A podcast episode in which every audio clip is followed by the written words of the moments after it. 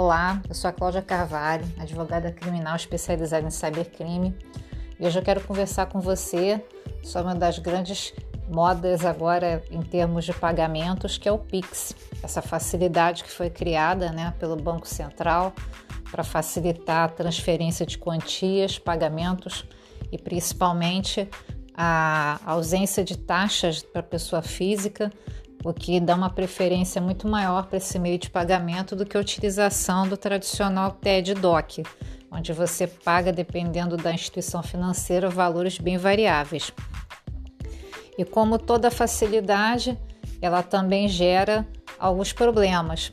O Pix é um meio de pagamento ágil, mas ele também já está apresentando seus problemas.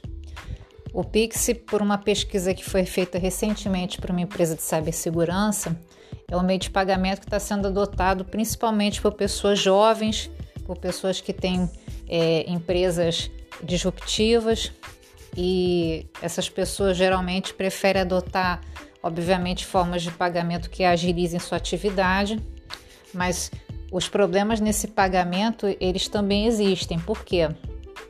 Os pagamentos por Pix são feitos por chaves criptografadas e existem duas opções de fazer esse pagamento: a chave aleatória e a chave criada especialmente para o usuário para qualquer transação.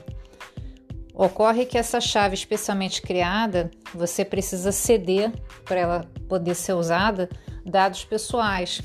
Então é complicado você botar os seus dados pessoais, seu e-mail, seu CPF, é, perante uma, uma empresa, uma instituição que você não sabe o nível de segurança, correndo o risco de vazar esses dados que estão sendo fornecidos. Então, é, recomenda-se que a chave que se use seja a aleatória, que ela vai ser gerada para cada operação. Mesmo assim, nem toda empresa, nem toda instituição financeira dá essa opção de você preferir a chave aleatória, que é mais recomendável. Outra questão também são os falsos perfis de empresa que estão surgindo em redes sociais, é, comentando a questão da facilidade de pagamentos por Pix ali através daquela página. E através dessa página justamente podem surgir os golpes.